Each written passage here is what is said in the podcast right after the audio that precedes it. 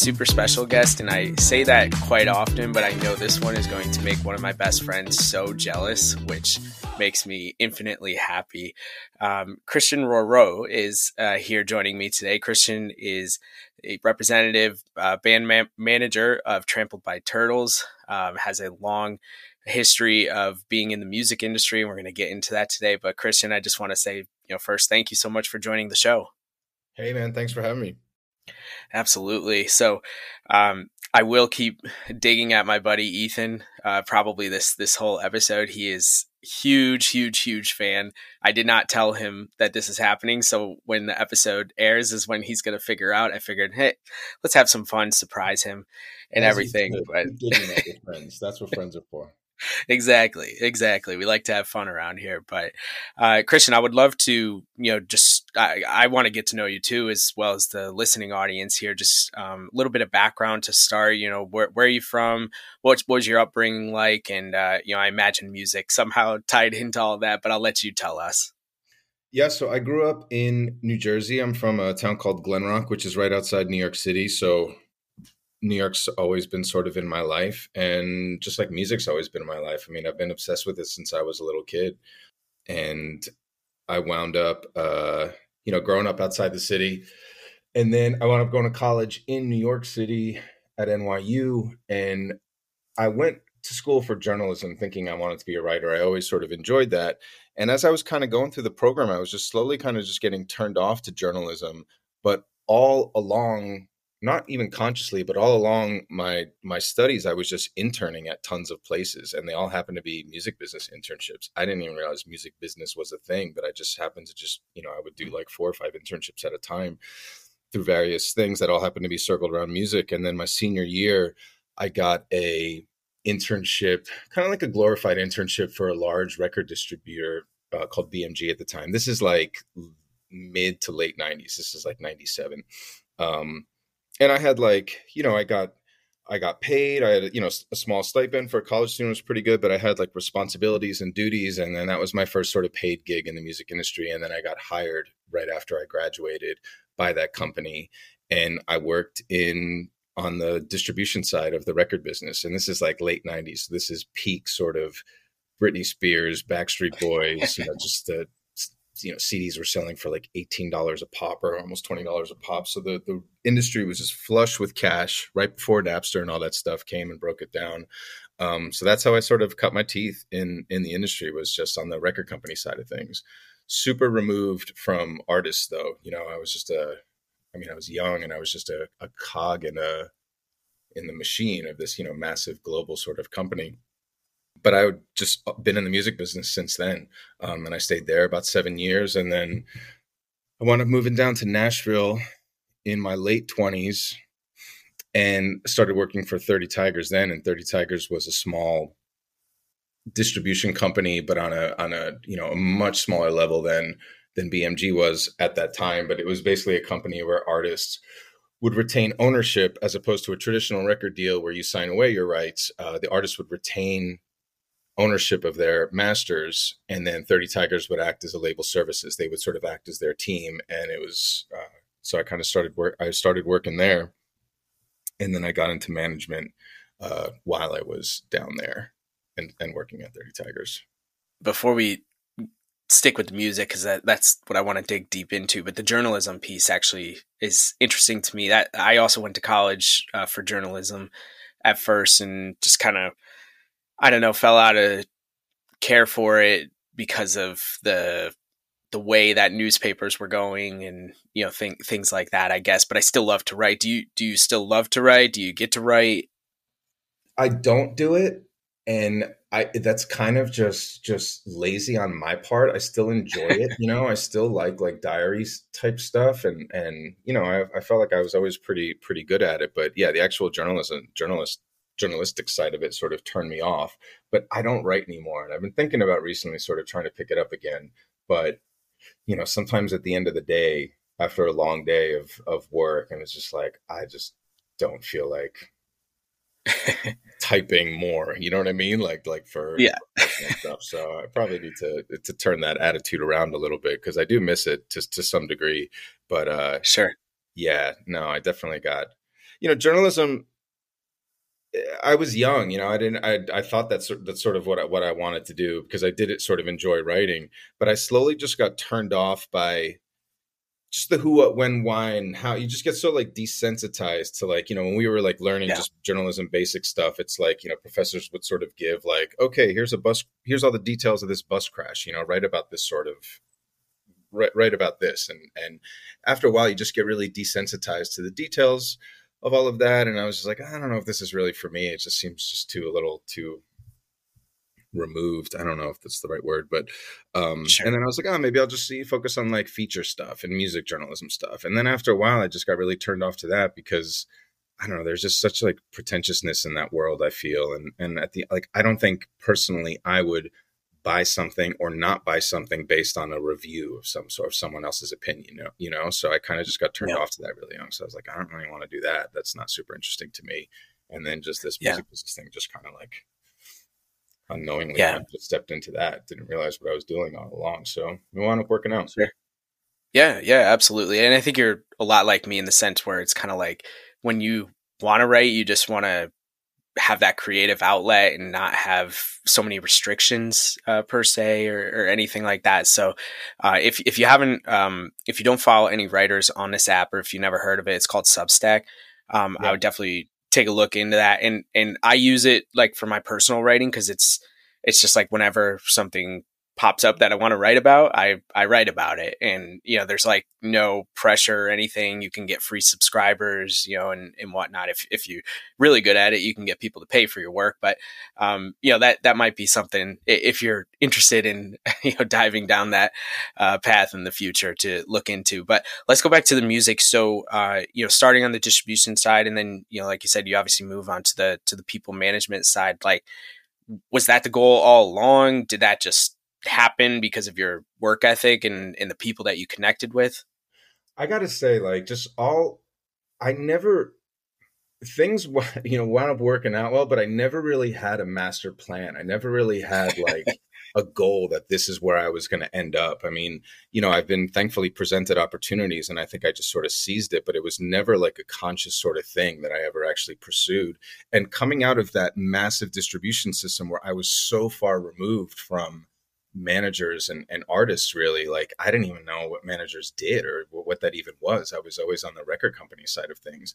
And then how i got into management um, when i was at 30 tigers and i was working on the distribution side uh, i moved to nashville and i you know new friends down there someone some friends of friends brought me to see a, some friends of theirs from atlanta a band from atlanta that came into town to play. And I was just so blown away by this band, you know, and they played, I don't know if it was the five spot or just, you know, the basement, something small in Nashville. Then at the time, this is like 2007, I think. Um, and I was just so blown away by this band and I didn't know what to do with my feelings. And then a friend was like, well, why don't you manage them? And I was like, what's that? oh, I didn't really quite know what that was. And then I sort of just, there were some other managers at 30 Tigers at the time. So I kind of just started asking them about that. I got to sort of got an idea of what that is and then i convinced this band to let me manage them and then i just kind of just just jumped in and just started to you know just send cold call emails and cold calls and just try and just find opportunities and just organize stuff and then I just I started enjoying it. I started getting good at it. Not like that brought any great success to that band or myself, but it like, you know, I was making some progress. And then the president of our company, David Macias, he was managing a couple artists at the time and he sort of brought me in on those projects. And then, you know, so I further started just, you know, just honing in skills that way. Um, and then it just, you know, just kind of kept snowballing from there. So it's uh so that's kind of it was never a conscious thing to get into management, but it just kind of like happened, you know. Yeah, you have the skill set, might as well go for it. I don't uh, know so skill set. I mean, like you know, there's these music business kids that like they go to college for this stuff. I didn't even know NYU did have a music business program, but I didn't even know that that was that was a thing that that was even available right. to me. And these music business kids can probably run circles around me around, you know, with just specifics of music business admin or whatever. But I think with management, it's like it's sink or swim. You figure it out. You're gonna fi- you're gonna be good at it or not. You know, you can't be taught it. You know, it's like there's just a lot of trial and error. You're gonna you're gonna it's gonna sort itself out who could uh who can survive. And it's hard. It's a hard gig. You know, it's starting out is hard because there's no money. Even when you some money does start coming in, it's just hard to maintain. Like it's it's it's just crazy. You know, sometimes sure. I think about it and it's like, what the hell am I doing? well, it, it, seems like you're having fun though. It's uh I love worth it. it. I'm, say, I'm saying yeah. that just, but it's uh it's it's pretty daunting if you kind of stop and think about it. It's like, wow. Yeah, absolutely. So bring me back, you know, you talked about earlier music just being such an instrumental part of your life. Like what were growing up, you know, some of those influences, bands, individual artists, you know, things like that. And are you still connected to that type of music these days? My earliest, like from a fan standpoint.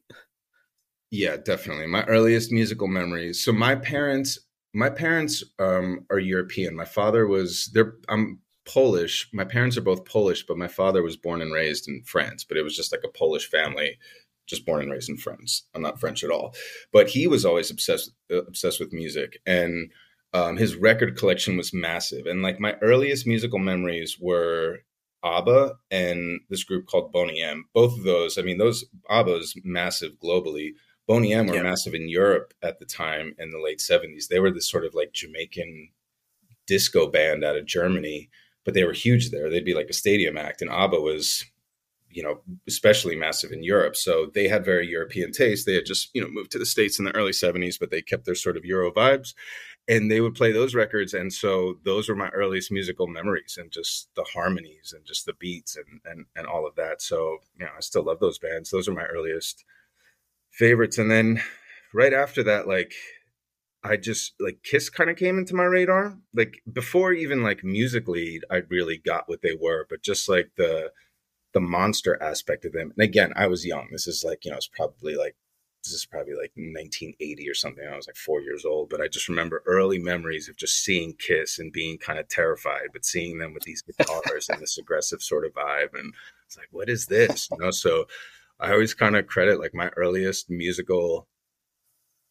influences would be like ABBA and Kiss, you know, and it's just kind of like the pop sensibilities of ABBA, but sort of like the the monster and the the masquerade and the the aggression of you know something like Kiss was at that time, um, and then it just kind of kept going from there.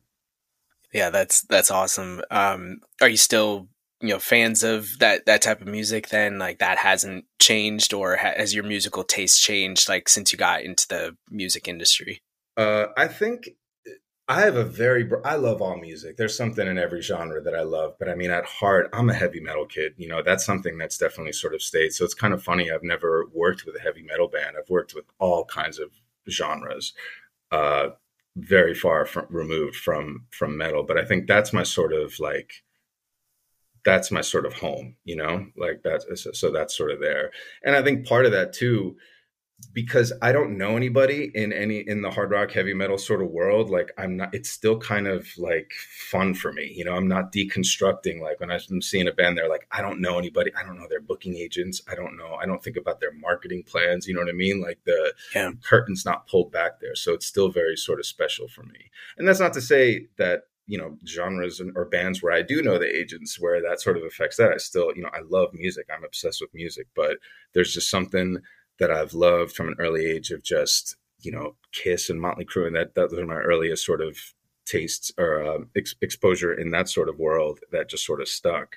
And there's something that I'll just just always has a special place in my heart there yeah that innocence is still alive you know it feels like with with that type of music specifically like yeah i don't know if Motley Crue is really could you know especially in the early 80s Motley Crue is that innocent per se but yeah but in, a, in a sense fair enough okay. So uh you know tell me then how do you get connected to trampled? Like what's that journey to getting introduced to that band and you know eventually becoming somebody who represents them so this is like 2009. I was by that point I had been managing for maybe like a year or so year, maybe almost almost two years by that point. But I was co-managing this this bass player, singer songwriter from Memphis called Amy LaVere, and I was doing that with our president David, and uh, we were up in I was up in New York with her. We were doing the Conan O'Brien show at the time, and there was nice. a guy that I befriended. He was working at this website Jambase at the time, and he I knew he was a fan of Amy's, so uh, we I invited him to whatever little after party that we were doing after we played Conan or something. He kind of came down to hang, and and afterwards we were walking to the subway, and he's like, "Hey, so I've been talking to this this bluegrass band out of Minnesota called Trampled, and they got a little thing going, and you know, you have a day job, I have a day job. Would you be interested in co-managing these guys?" And I'll be honest, I'm not really a bluegrass guy, but uh, I sort of just went home and I looked at um, their my I listened to their MySpace page and what came out was the song Empire, and it just broke my heart. And I was like, and and it wasn't the bluegrass that I was expecting it to be. And I was like, you know, like I can, yes, I get this. Like I I love this, and and I think I can um, offer i think i can bring something here. Uh, so then so then we flew out and we we hung with them and then we started working together and we started just co-managing them and didn't really we also kind of went into that a bit blindly didn't really sort of realize what a co-managing situation is or anything like that. We just started doing it and and we started having success with those guys. And then after a while yeah we started just slowly getting some some success with them. And then they're from Minnesota and they were friends with Span Low, old school indie rock band, and uh, they told us about them. They were looking for management, so then we started working with those guys, and then you know we're having some some success with those guys as well. And then from there, just working around Minnesota, we just got to know the promoters, the radio there, and also just like just learn the sort of I mean, you know, is that you know Prince is from there. You know, it's like you know the replacements from there, but you really just kind of start learning the market and the his, the rich Minnesota musical history that's there. Um, and and you sort of working in that scene, you sort of get it. Like like Minnesota people love their own, and there's such a strong scene there because they had the current supports local bands, and people go out and support the local bands. It's not just about national acts that come in.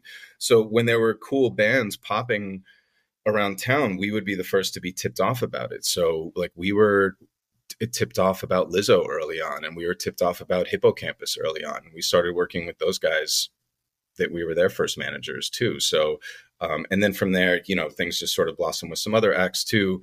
Um, Jeff and I stopped working together around 2016, and then I've been with Trampled just uh, as the sole manager since since then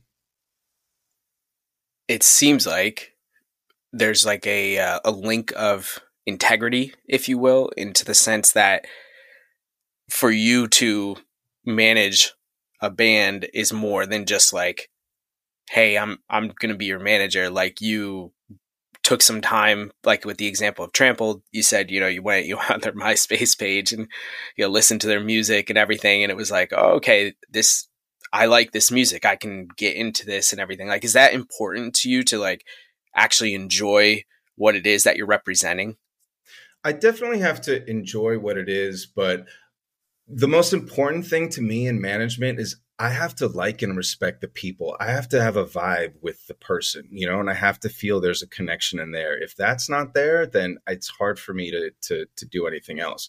And my early my my early years in the music industry where I was working for this massive distributor where I had to go into, you know, Tower Records in the Village and promote our latest releases where I would have to promote the new Britney Spears, Whitney Houston, David Gray, Dave Matthews, some baby band. I had to do all of this stuff. I had to promote it all sort of equally whether or not I liked the stuff or not, whether or not I went home and was obsessed with whatever particular record, I still had to sort of serve as its promoter there at that time. You know what I mean? So I learned to sort of uh, promote stuff that I'm not necessarily, you know, I don't like live and breathe it. You know what I mean? It's not to say I don't, I, I don't like it and I don't respect it or see its value, but um, I think just having that sort of early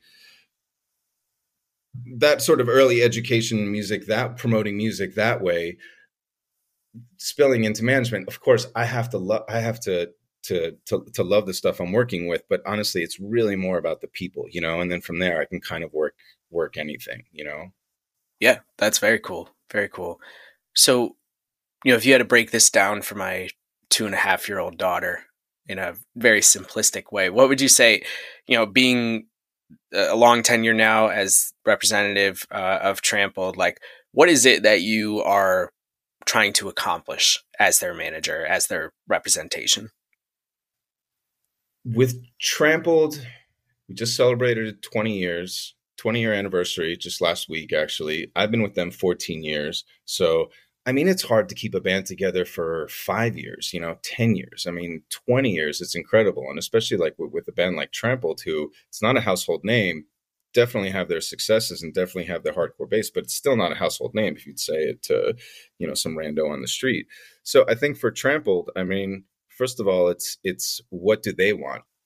helping them achieve their goals and what they sort of want helping them maintain their business and you know helping advising them on how to navigate the music industry you know which changes I mean, hell, I've been with them 14 years. The amount of changes that we've sort of seen in, in that time, you know, just with just various social media platforms and the way people are consuming music. So it's you're the sort of eyes and ears on the ground for just how the music industry is changing. So it's it's really just just helping them navigate the waters and and for the next 20 years, you know.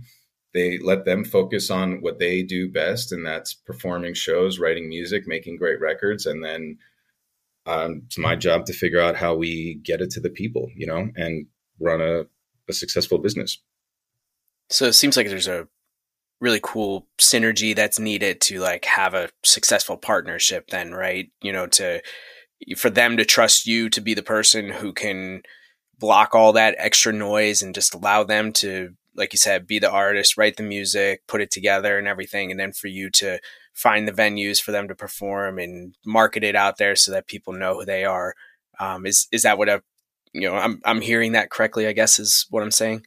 Definitely. I mean, an artist manager relationship trust is such a thing, and and that's not to say that there aren't moments where there's there's uh, disagreement, you know, and and ultimately, I mean, you the manager artist relationship, you you ideally want to you're not going to see eye to eye all the time, but you, if most of right. the time you guys are traveling down the same road together and you and you see it, then then that's great. But there are going to be times where you sort of disagree. Um, but if after a while there's just constant disagreement, you know, then it's probably not the relation right relationship. And that's not to say in the 14 years I've been with Trampled, we've seen eye to eye all the time. But overall, you know, I think they they trust me on on my advice. Um, and I trust them on on their art, you know, and what they what what they do there.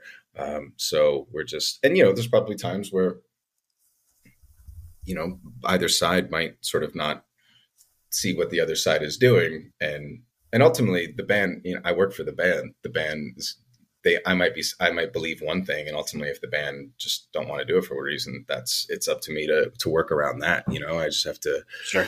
uh, deal with. Uh, what they want to do. So I just put my best foot forward and what I think is the best advice. And and usually we we 95% of the time, maybe even 99% of the time, we see eye to eye. So so it's been good. I always kind of joke with them. I will take Trampled by Turtles problems at their worst over 99% of any other artist problems. So I've I've had such a good run with with these guys and I'm really grateful for it. So yeah, that's awesome. awesome. Uh, Christian, I've got I've got a few questions left for you here before I let you go. Sure. So, um, you know, just I guess last question around you know achievements and goals and things that you know you're doing as the manager. What would you say in your 14 years is your proudest achievement?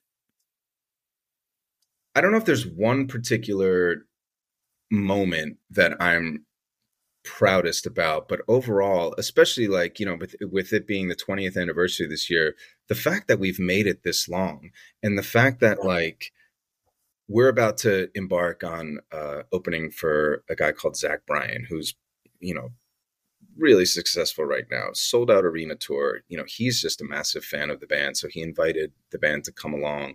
So the fact that like 20 years in we're seeing the influence of the band on this younger generation of artists who are, you know, I mean, just frankly, just bigger than us, but they're seeing, you know, they're sort of like tipping their hat to to what Trampled meant to them. Being a part of something like that is just really really special to me you know and there's a lot of other younger bands that that trampled has been an influence on. Caamp as one of those bands um so it, it, drawn a blank on some other ones but seeing that you know the influence that trampled subtly had over the years that's really special and it's really special to be a part of something like that. And it's also really special you know i get tons of emails of people just just telling their stories of like you know we the music of Trampled, they walk down the aisle to that. You know, it's my dad's favorite band, and he passed away. Uh, it's our little kids' favorite. You know, just all these stories of just the happy times, the sad times. Like you just see just just how how much the band's music moves people, and that's that's just something that's bigger than all of us, and that's the most special thing to me. Um, but there's not really like one event that really comes to mind that it's like, oh hell yeah, you know still getting goosebumps. I think that's awesome. That that specialness, like it, absolutely, you can man. feel I mean, it. I've seen these guys so many times now, and I still get emotional at shows, and especially some bigger ones, and even ones that you would never think it. You know, like Grand Rapids, Michigan, 2022 was one of my favorite shows I've ever seen of the guys, and almost as magical as some of like the Red Rock shows. You know, so it's like it's. I love that I get to see these guys, and especially as we've been doing it for so long, I just see just how like just special when the six of those guys get on stage just like what a thing it is and just how uniquely trampled it is you know what i mean? And just to be a part of that it's like it it moves me every time i see them. And i just you know it's it that's probably my most uh like just the proudest thing that i get to be involved in that you know? Sure. Yeah i love that phrase uniquely trampled. I'm gonna uh, I'm going to use that, I think, in the future. And hold on to that Red Rocks thought because I have my final question is around your upcoming Red Rock show. Uh, a couple quick hitters here. Do you have a favorite band song? A favorite trampled song? Yes. This is a tough one, but I think a song that just makes me really happy every time I hear it is a song called Annihilate from Life is Good on the Open mm. Road in 2018. I just, that song just brings me joy every time. On record, live, thankfully they play it a lot, so I get to hear it often, and, and that's a song that I just I love. Yeah, I um do love that song too. Whiskey's a really uh, fun one uh, for me. It's hard. I know they didn't write this song, but their cover is so good, and it was the wedding song for my wife and I, uh, "Wildflowers." Oh, uh, yeah. That that cover just knocks me off my feet every single time I hear it. So um, that one's really hard for me to say like ah, I know they didn't write it, but they're really good at performing it. that was a really special song too, because Trampled kind of took a break in um, what was it, 2017, and guys were just kind of you know just taking some family time, just just doing some other sort of stuff, and it was when Tom Petty passed away, where yeah. they all were like, you know, guys, like let's let's go for a little retreat. Let's do like a band retreat in the weekend or for the weekend and go into a cabin in the woods and I think we might have even done just like a impromptu sort of like Facebook live stream. And they might have played that song, but it was, but then soon after they recorded that song. But that was kind of, you know, Tom Petty sadly passing was kind of what, you know, kind of in a sense just got the band back together. And wow, know, the, the power of music sort of just like like brought them back there, and here we are. Wow, that's that's a great story. I'm glad I brought that up. That's really cool to hear. Um, all right, second to last question. Favorite tour spot that you've ever any any band, I guess, but if you want to stick with Trample, but eh, favorite venue that a band has performed at that you you hooked them up with. I mean, Red Rocks never gets old. You know, there's there's uh, there's an anxiety that I still sort of get, and maybe like an imposter syndrome. Like every time I sort of walk into that place, and and thankfully we get to do it every year, and it's just like it just just you're just humbled and it's just just the magic of it never gets old.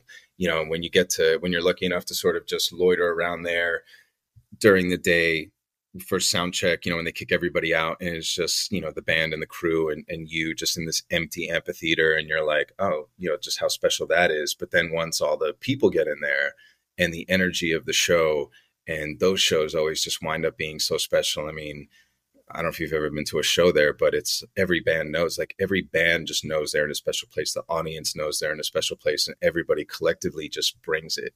And those are shows that never never get old, and and it's just you know lucky that we get to do that every year. Um, the Ryman Auditorium is also just a really wonderful magic place.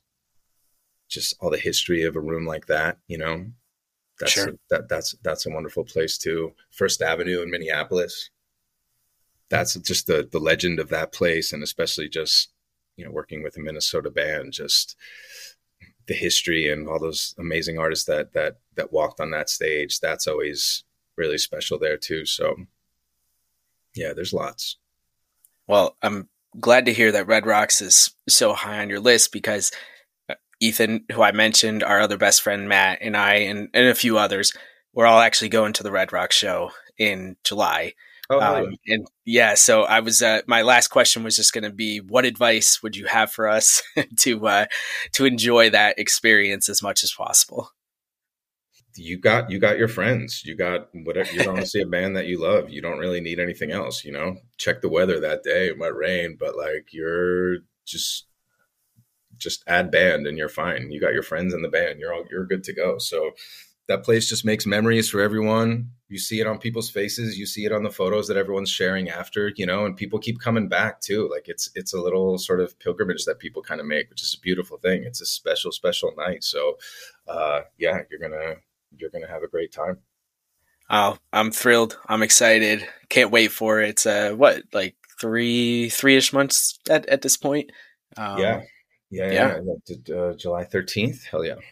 Yeah. So coming up quick. But uh, Christian, this has been so much fun. Thank you so much for taking the time talking to us about your career and you know the band and, and everything um, i'm rooting so hard for all of you and it'll definitely be this is my first time getting to see the band in in a few years. Uh, Matt and Ethan get to see them uh, a little bit more. It's harder with with two kids, but um, definitely excited to you know get to see them again. And um, you just really can't thank you enough for this. It was really special for me, and I, I hope you enjoyed it too.